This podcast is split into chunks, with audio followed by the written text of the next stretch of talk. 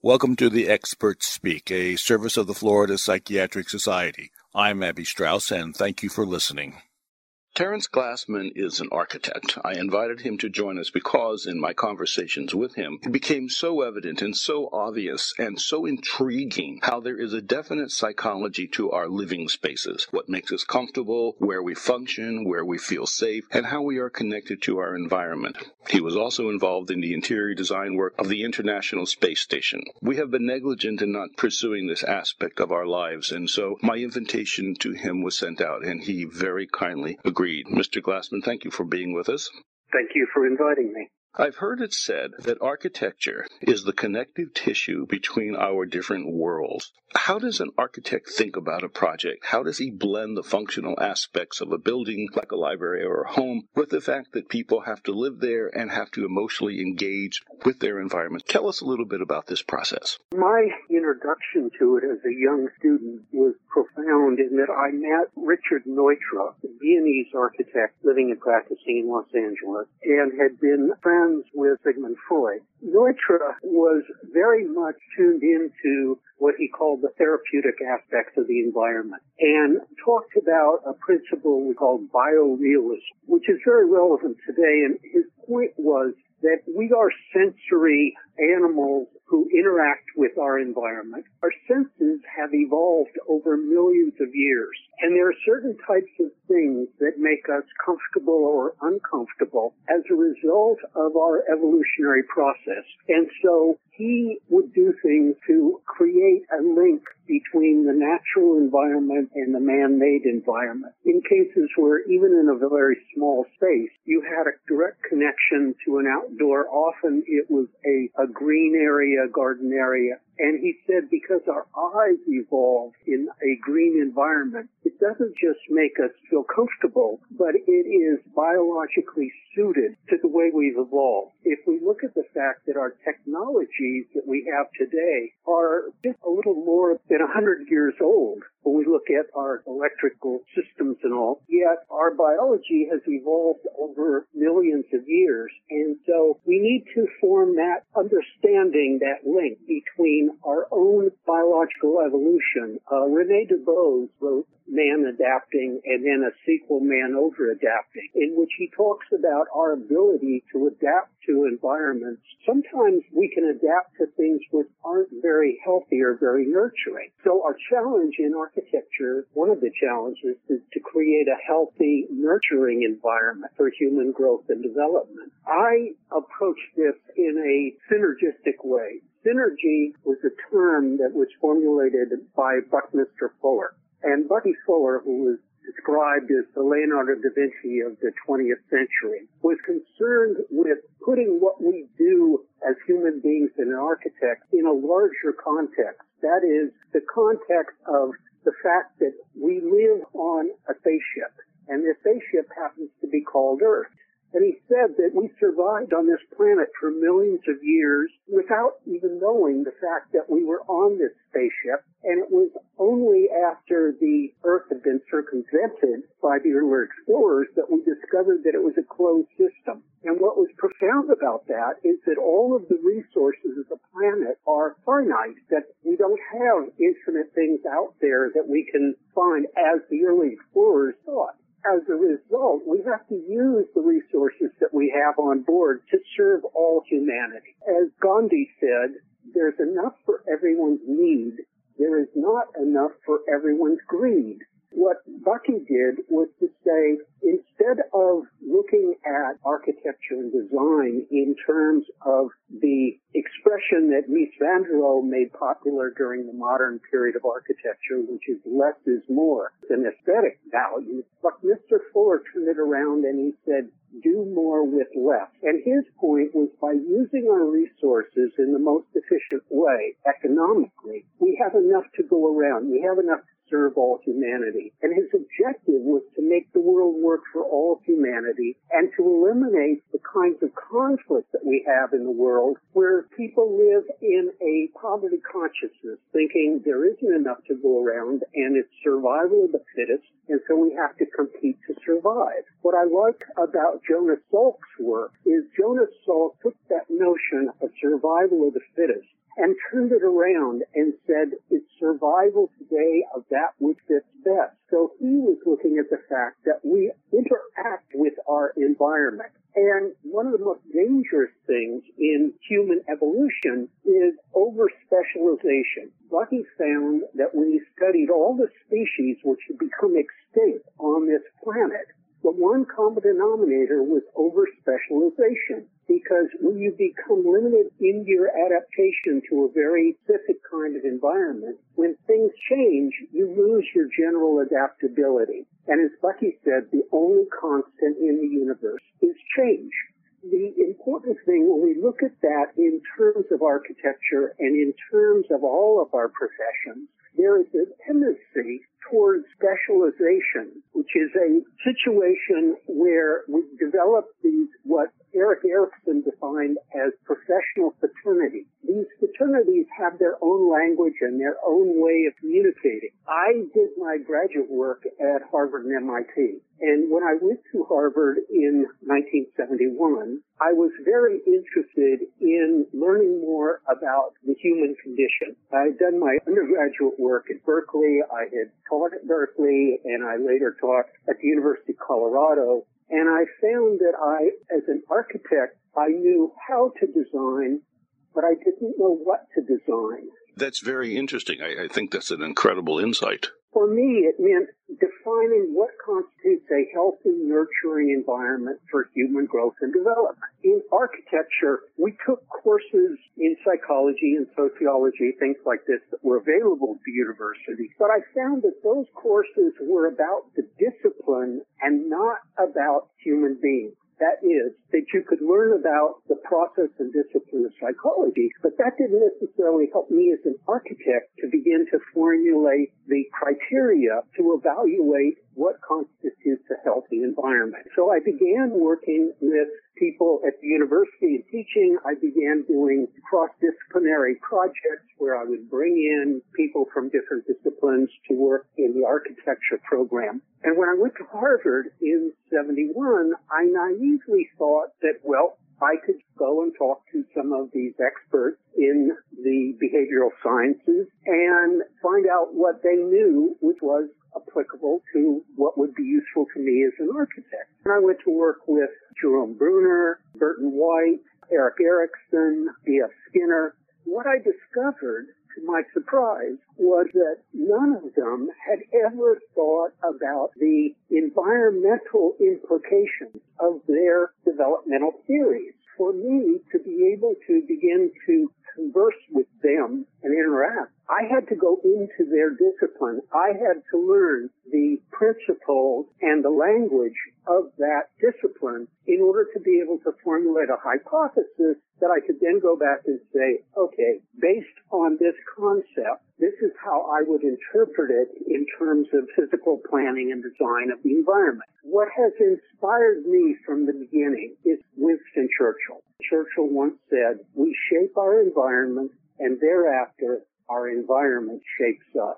And that was very profound. And so I felt like my design skill wasn't enough. I needed to be able to see, okay, by what criteria can I evaluate what I'm doing? In architecture, we have the elements that we're working with, the practical elements, the dealing with structural systems and mechanical systems, and there's the budget, and the technology and all these various things we're working with. And those are all measurable. But the other aspect, the human aspect, is less measurable. Ironically, in computing a structural system, use terms like stress and strain. And you can actually measure in a wooden beam the amount of stress that that beam can take before it will begin to fail, which is when it reaches its strain point. We can test and we can calculate that. But we don't have that same thing for human beings. And the issue became one of, well, how can we begin to identify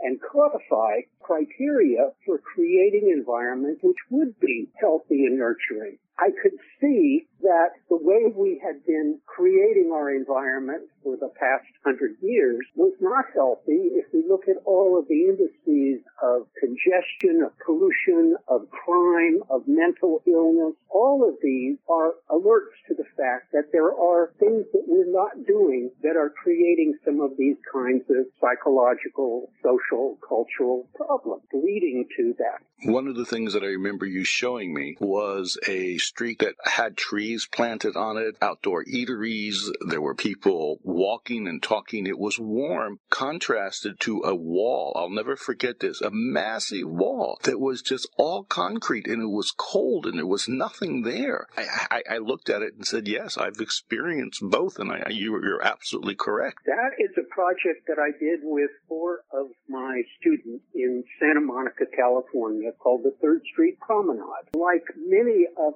our malls that were created back in the 60s, the shopping mall became an economic magnet where people would come and shopping malls became like islands surrounded by a sea of cars. It was just the antithesis of the old Main Street notion where you could walk down the street and see friends and interact and see what was going on in the community. The shopping mall became an isolated kind of experience. In an effort to make a transition from that, in the 60s, some of the cities, including Santa Monica, took a section of their downtown and just closed the streets off in Santa Monica's six block area. Then they put in a few potted trees and some benches, and they called that a pedestrian mall. To look at it, it was like a dead space. It was a no man's land. He was taking an 80 foot wide street and merely closing it off and expecting that it was going to work. What we did there to transform that into the Third Street Promenade, which has become the second most popular attraction in Los Angeles next to Disneyland. What we did was to create a urban outdoor streetscape which is multicultural and multi-generational. It's a place where people can come and experience being part of a community. It came to me after I had been traveling in Europe and I found that virtually every city you went to, there was a plaza, there was a placa, there was a town square. There were places where you could experience a sense of being part of a community. But our country, we have few of those kinds of places. And part of it is because of the wealth, where people living in suburbs have their own outdoor space. In Europe, what you find is the outdoor space is communal, and people are living in areas where they don't have their own private outdoor space, so the common space becomes something that people all share, and it fosters a sense of community. What we did was to actually create an interactive experience for people we went in and took what was the old mall area, which was just a vacant area six blocks long, and we set up an exhibit showing what some of the issues were that we were dealing with, and then inviting people to contribute their ideas. And we made it a very interactive process where people could come in, learn about it, express their ideas, and then we put all that together in a master plan report for the city. And that was transformed into what is the Third Street Promenade today. It does have this mixed use kind of aspect. There's a wonderful book written by Jane Jacob in the 60s called The Death and Life of Great American Cities, where she points out that the communities that are safe communities are places where there are eyes on the street. This goes to some of the older areas where you had commercial on the first floor, shops and things like that. And then on the floors above that, they'd be maybe three or four story buildings. You had people living in those apartments overlooking the street. The children then would be playing out in the street. And there was a sense of community and people knew who belonged and who didn't belong. Herbert Gans wrote study of this for the north end of Boston when Boston was subjected to urban renewal in the 1960s. And they tore down this whole area of Boston and replaced it with some high-rise buildings that are right across the street from Mass General Hospital in downtown Boston. What they find is that in these high-rise buildings where you have people detached from the ground plane, that the ground belongs to everybody, but in essence it belongs to nobody. Nobody feels that it's extension of their living space. And there was a classic problem in New York City around Central Park where there was a crime being committed. A woman was being attacked. Many, many people living around it were aware of this, heard the noise and saw something going on. Nobody did anything about it what they found was because the fact that something is a common space and belongs to everybody, once you get more than three floors above the ground, you're detached from that connection to the ground. Oscar Newman wrote a very important book called Defensible Space.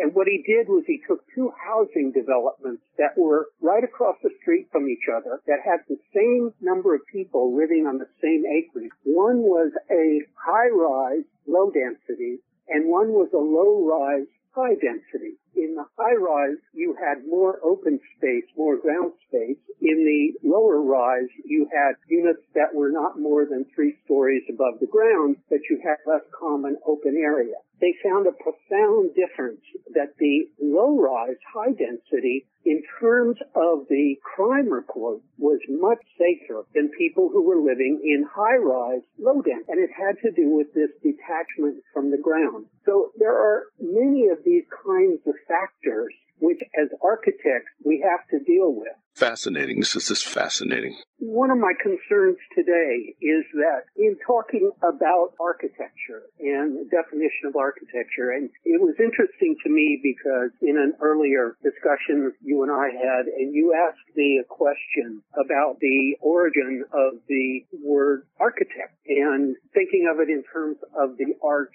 and the technology, which was a logical kind of interpretation. I had to look it up myself. In looking it up, I found that architect derives from the Latin architecta, which derives from the Greek archi, which means chief, and tekton, which means builder. Therefore, architect, the original form, was about being a chief builder. We have a tradition in the history of architecture where we do have what we call the master architect or master builder. Frank Lloyd Wright was a magnificent practitioner of that and certainly well known and did some brilliant work. And Frank Lloyd Wright believed in the individualist, the rugged individualist. Well, at the same time, the most famous contemporary school of architecture, which was in Germany, was called the Bauhaus. And the Bauhaus was formed by Walter Gropius, an architect, and brought together some of the most brilliant architect planners and craftsmen in Europe and created a program whereby students had to learn about all of the arts and not just about architecture. After Hitler, Gropius left Germany and came to uh, the United States and became the head of the architecture program at Harvard and started a program called the Architects Collaborative. He and Frank Lloyd Wright were debating the subject. Frank Lloyd Wright was arguing about individual and the vision of the individual. Gropius was talking about the idea of collaboration and all of that. Frank Lloyd Wright said Gropius, but Walter, if you wanted to make a baby, you wouldn't consult your neighbor, would you? And Gropius' response was, well, if my neighbor was a woman, I might. The point being that we live at a time where collaboration is essential. One of the high points of architecture in the Renaissance was a time in which it was possible for the architect to have a diverse knowledge of all of these different fields. One of the distinctions between science and architecture is that science is largely based on taking things apart to try to understand. Architecture has to deal with synthesis with how we put things together. And architecture is a synthesis of everything. It's one of the things I find most interesting because it deals with human behavior and it deals with the environmental factors and it deals with economics and it deals with history and all of these things. When Bucky was talking about synergy, he defined synergy as the performance of a system as indetermined by the performance of the individual parts. It is a counterpart to Gestalt in psychology. The fact that the whole is greater than the sum of its parts. Now, most people have experienced building. Many people have not experienced architecture. Architecture cannot be represented it can only be experienced. Architecture is an experiential thing where we are multi-sensory beings and we don't just experience it through what we see. First time I was in St. Peter's for a mass, and I had studied it in architectural history, but being there during the high mass, hearing the choir and the acoustics of the space was profound the acoustical space was equally or more important than the visual space. What I'm trying to get to is the idea that all architecture is dealing with all of our sensory modalities, not just the visual. Often the spaces that people find that seem to be cold are spaces which might be designed from a visual standpoint, but might lack many of the other sensory stimulus. In the 1960s, again, was when the architectural journals started to become popular the architectural journals have a tendency to print and promote what's different, what's unusual. That isn't necessarily what's good. For an architect who wants to get their work published, they have to think about how am I going to attract a publisher who's going to want to photograph and show this. So there's a aspect of that which is counterproductive. Mies van der Rohe once said, I don't want to be interesting, I want to be good. And it was to say that what's interesting is only what's temporarily interesting. We have today a lot of what is being produced, which is described as architecture, which I regard as egotecture. And a lot of it is what I refer to as facade it becomes corporate icons where we can see examples of this, of buildings that stand out almost like billboards to get attention for the building and the architect, but lack many of the aspects of what constitutes a nurturing environment or something that is appropriate to the cultural values, social and technological aspects of our society. Again, I find this incredibly interesting, but we were going to have to end from a time perspective. I want you back. I want to talk about where all these wonderful ideas are going, what the future of architecture is. And as I'm listening to you and having done a little preparation, it's how little I really know about the architecture process and how much I need to know. Architecture is a combination of being a practitioner and a poet. What a fascinating, fascinating walk you've taken us on. And Terrance Glassman is an architect. Mr. Glassman, thank you so much. Thank you so much. Well, thank you. And I look forward to having future conversations about this because architecture is something that affects all of us. We're all affected by our environment. As Churchill said, we shape our environment and thereafter our environment shapes us.